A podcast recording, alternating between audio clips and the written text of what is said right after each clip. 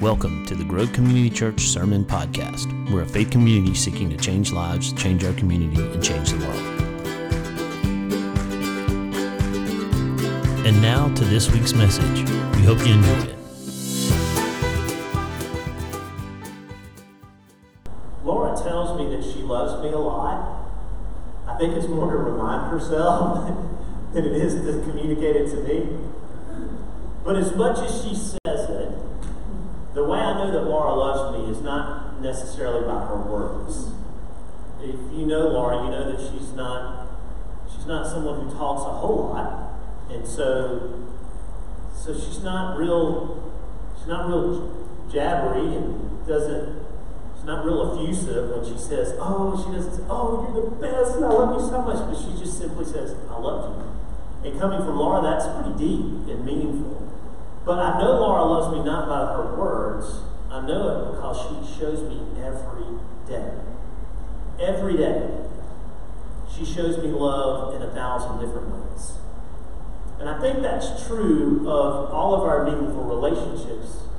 When we think about it, we know people love us not just by their words, but really by how they treat us, by their actions, by, by what they're willing to do. We know that they love when they can say, you know what, there is problems in this relationship, but I love you so much that I'm going to overcome that and we're going to work it out. We know love when someone is in need, and instead of saying, oh, I hope you get better, we show up and we help. We know people love by what they do, and ultimately we saw the best expression of love in the sacrifice of Christ. So today we're going to look at the last phrases of this section of the first chapter of Hebrews as we remember what it means for Jesus to be huios or son, what his sonship really means, and then what that means for us. So if you have your Bibles, we're going to look again at Hebrews 1 1 through 4, focusing on the last three phrases Long ago, at many times and in many ways, God spoke to our fathers by the prophets. But in these last days, He has spoken to us by His Son, whom He appointed the heir of all things. Through Him also He created the world. We talked about last week, He is the radiance of the glory of God and the exact imprint of His nature, and He upholds the universe by the word of His power. And now the last three phrases. After making purifications for sins, he sat down at the right hand of the majesty on high, having become as much superior to the angels as the name he has inherited is more excellent than theirs. Now, I know that's a mouthful and it's a lot, and as I've said before, we think that this is kind of put together and pieced together from a hymn. It's very hymnic in its nature. But we want to kind of focus in on these last three phrases because the first of it has talked about, the first sections that we've looked at over the last three weeks have really been about the glory and the awe of God and what He's done. That Jesus existed before the beginning of the world, that Jesus was part of the creation of the world, that He radiates the glory of God, that it's the exact imprint of His nature here on earth. He showed up and it was, it was God in the flesh, and He imprinted but now we come to what he did. All the other stuff was more about the adoration part. This is more about what he did. He says in this last part of verse 3 after making purification for sins, he sat down at the right hand of the majesty on the high. Now, this word for purification for sins is a word that literally means to take something that has been defiled and is impure and to cleanse it to the point where it loses the defilement and the impurity altogether. It's a complete purification. It's not just a cover up, it's not just a facade or a veneer, it's not just, you know, scrubbing with a, a magic eraser with the stain really being deep down, it is a complete taking away of the sin. I was a uh, liberal arts major. I don't know if you guys knew that. I was a history major, and in my college, that was a that was a liberal arts degree. And so we had to take a lot of stuff. And and uh, one of the um, one of the things that I had to take a lot of was literature. And there is a great short story about a birthmark. And the birthmark, they think is skin deep, but it goes all the way to the person's soul. We don't have time to, to explicate all that in that short story, this phenomenal short story. And it's a reminder in the short story, but it's also a reminder for us that our marks of sin aren't just on the surface, they go to our very core. And this word for purification means the cutting away and the healing of all of that, even to the deepest part of our being. It is a complete purification, which means a complete removal of sin. But not only is it a complete removal of sin, it's also in the theology of Hebrews, this, this book that we're looking at at the beginning. It's also in that theology the thing that brings down the barrier between us and God. So it is a deep, clean purification of us. It's cutting away everything to the very core of our being that is not good. And It is purifying that and making it whole. But then it's also tearing down any barrier that exists between us and God. And that's what this idea of purification means. So Jesus shows us who he is. He reveals himself to his very core by becoming the purification. Now, what's also interesting is that this verb making is actually a middle voice in the Greek, which, if you don't understand what that means, that's okay because it's a little bit confusing. But in the middle voice in Greek, it means you are both the one acting and the one who is the object of the action. So the subject and the object of the action itself.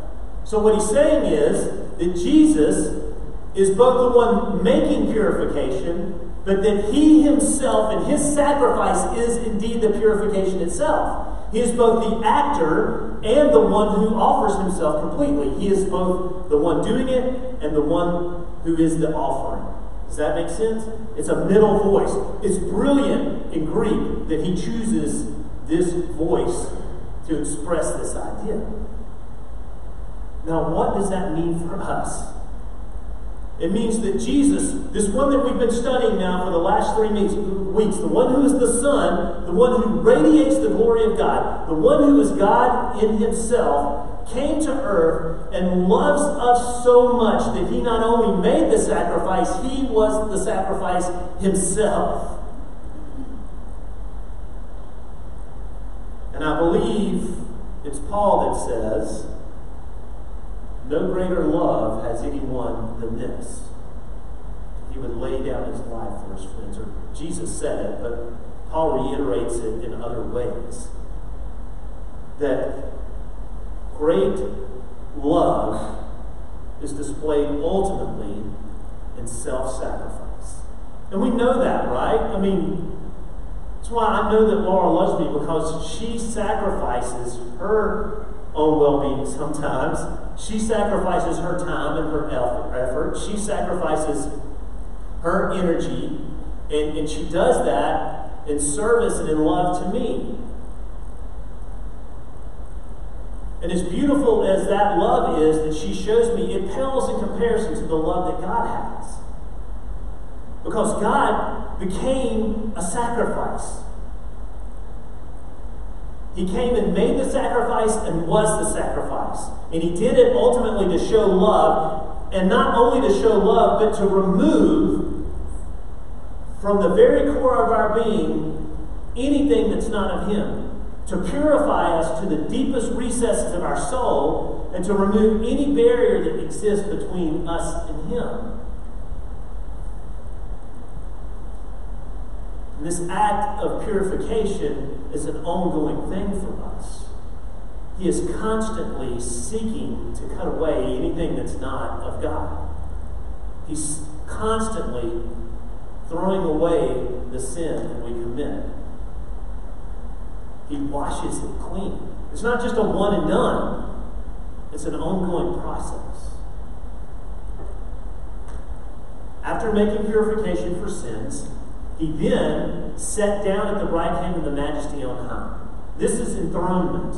And by the way, this, uh, this whole section um, of, of Hebrews, and really Hebrews itself, is connected to Psalms, and it's uh, Psalm 110. And it uses the exact language from Psalm 110, where it talks about sitting down at the right hand of the majesty on high. And in that psalm, it is it's it's really a psalm about the enthronement of God and what He's going to do and His love and how He's going to conquer the world. And so, if you put those two thoughts together, that Jesus making the sacrifice and becoming the sacrifice Himself is the way that He becomes the ruler of the world.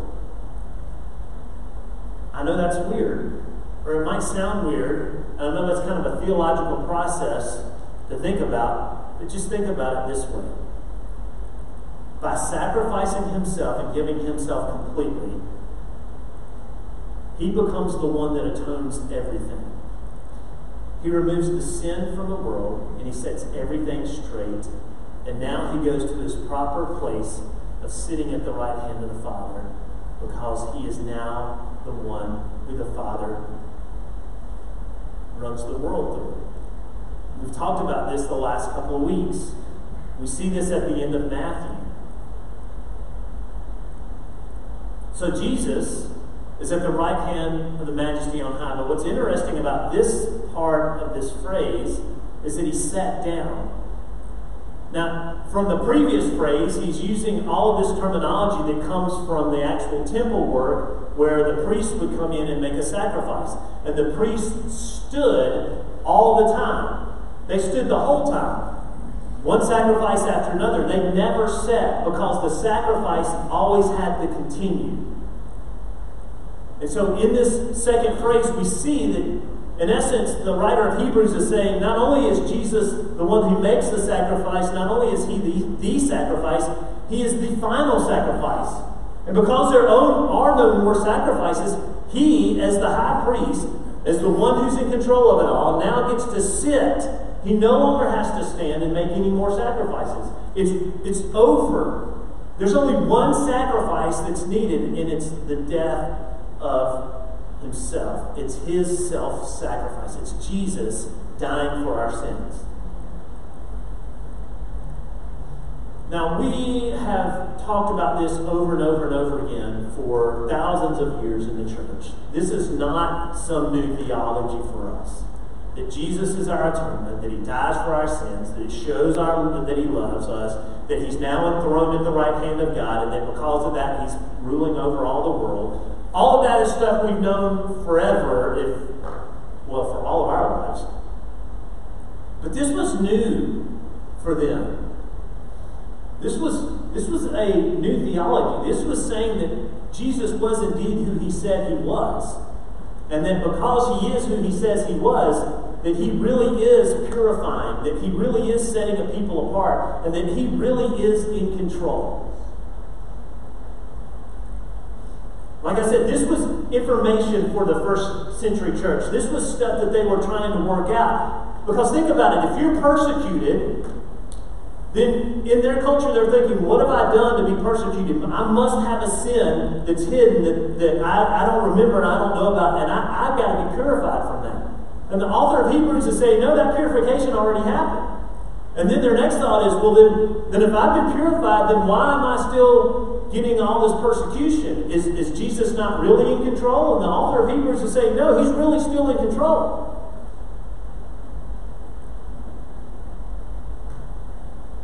He has purified you, and he's still in control, and he still loves.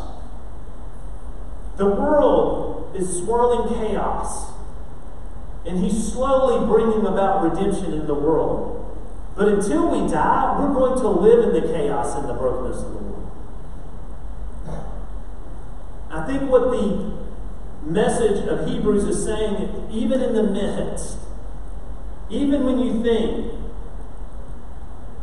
that the world has gone to hell in a handbasket and there is nothing good, even when you think that there is nothing righteous, that there's no redemptive quality, the author of Hebrews is reminding us wait, he is in the process of purifying.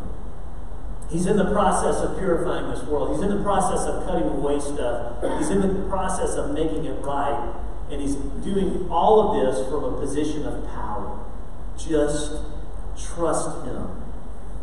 But that's the problem, isn't it? And I think that's where it comes down for us. Do we trust him to continually purify us? Do we trust him? Do we entrust ourselves to him and say, okay, yeah, this is the ugly part that I need working on next, God. Here it is. Purify, cut it away. Do we trust him? Do we trust him to say that, that I'm going to follow you even if it means following you, following you into, into a position, into a place, into a situation that, that is uncomfortable and dangerous? I'm willing to do that for you because I know you're still sitting at the right hand. You've made the final sacrifice, and now you are all powerful, and I have to trust that. Even if my trusting means what I'm trusting is that I will be resurrected after my death. Am I willing to trust you with everything so that you can completely cut away all that's not of you, that you completely purify me to my core, and that I rest in your power? And then verse 4 reminds us why reminds us why that's possible. It's because he's become much superior to the angels as the name he has inherited is more excellent than theirs. This sounds confusing, I know, but it's, a, it's throwing it back to something he says earlier here. We talked about this on the first week of this uh, of this sermon series. Is that there was the Old Testament and the Old Covenants and the way God interacted with is, the Israelites. But now that Jesus has come, there's a new covenant and a new way he's interacting with people. And it's not just the Israelites, it's the Gentiles too. There was the old and the new. In the old way, how did people get messages from God? Angels and theophanies, or through um, through dreams and visions, right? That was the old way.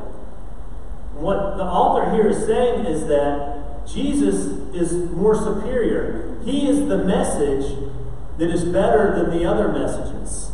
He is the messenger that is better than the other messengers. The angels didn't have the power of the Son. The angels couldn't redeem you and purify you, but Jesus can. He's greater than the angels. The angels have their place, and they helped us out for a while, but Jesus is the final one. And his name, Jesus, say that again. Above every name. Above every name means Yahweh saves, right? Or it means salvation. It means that God saves. It's through this Jesus that he saves the world. And because his name is the name Jesus, and because he is the Son, he is greater than the messengers, the angels. So he wraps this bow on this passage because he's setting up everything that he's going to cover throughout the rest of Hebrews. And he's saying, guys, I want you to understand this. That Jesus is worthy of our praise, and he should strike awe on you. But most of all, remember that he doesn't just say, I love you. He sacrificed everything so that he could purify you, so that he could take your sin. And so that through taking his sin, you now become clean. But he doesn't just leave you there, he continues to work on you, cutting away all that's not of him. And remember that even though it doesn't always feel like it, he's still in control. And if he loves you and if he gave himself for you, then you can trust him even if you don't see his hand moving.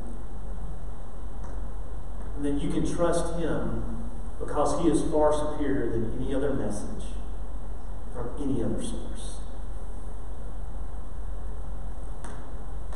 Jesus is God's love letter to us.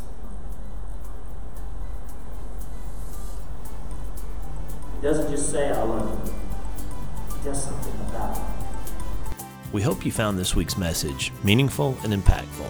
And as always, don't just hear it, but put it into practice. Until next time, have a good one.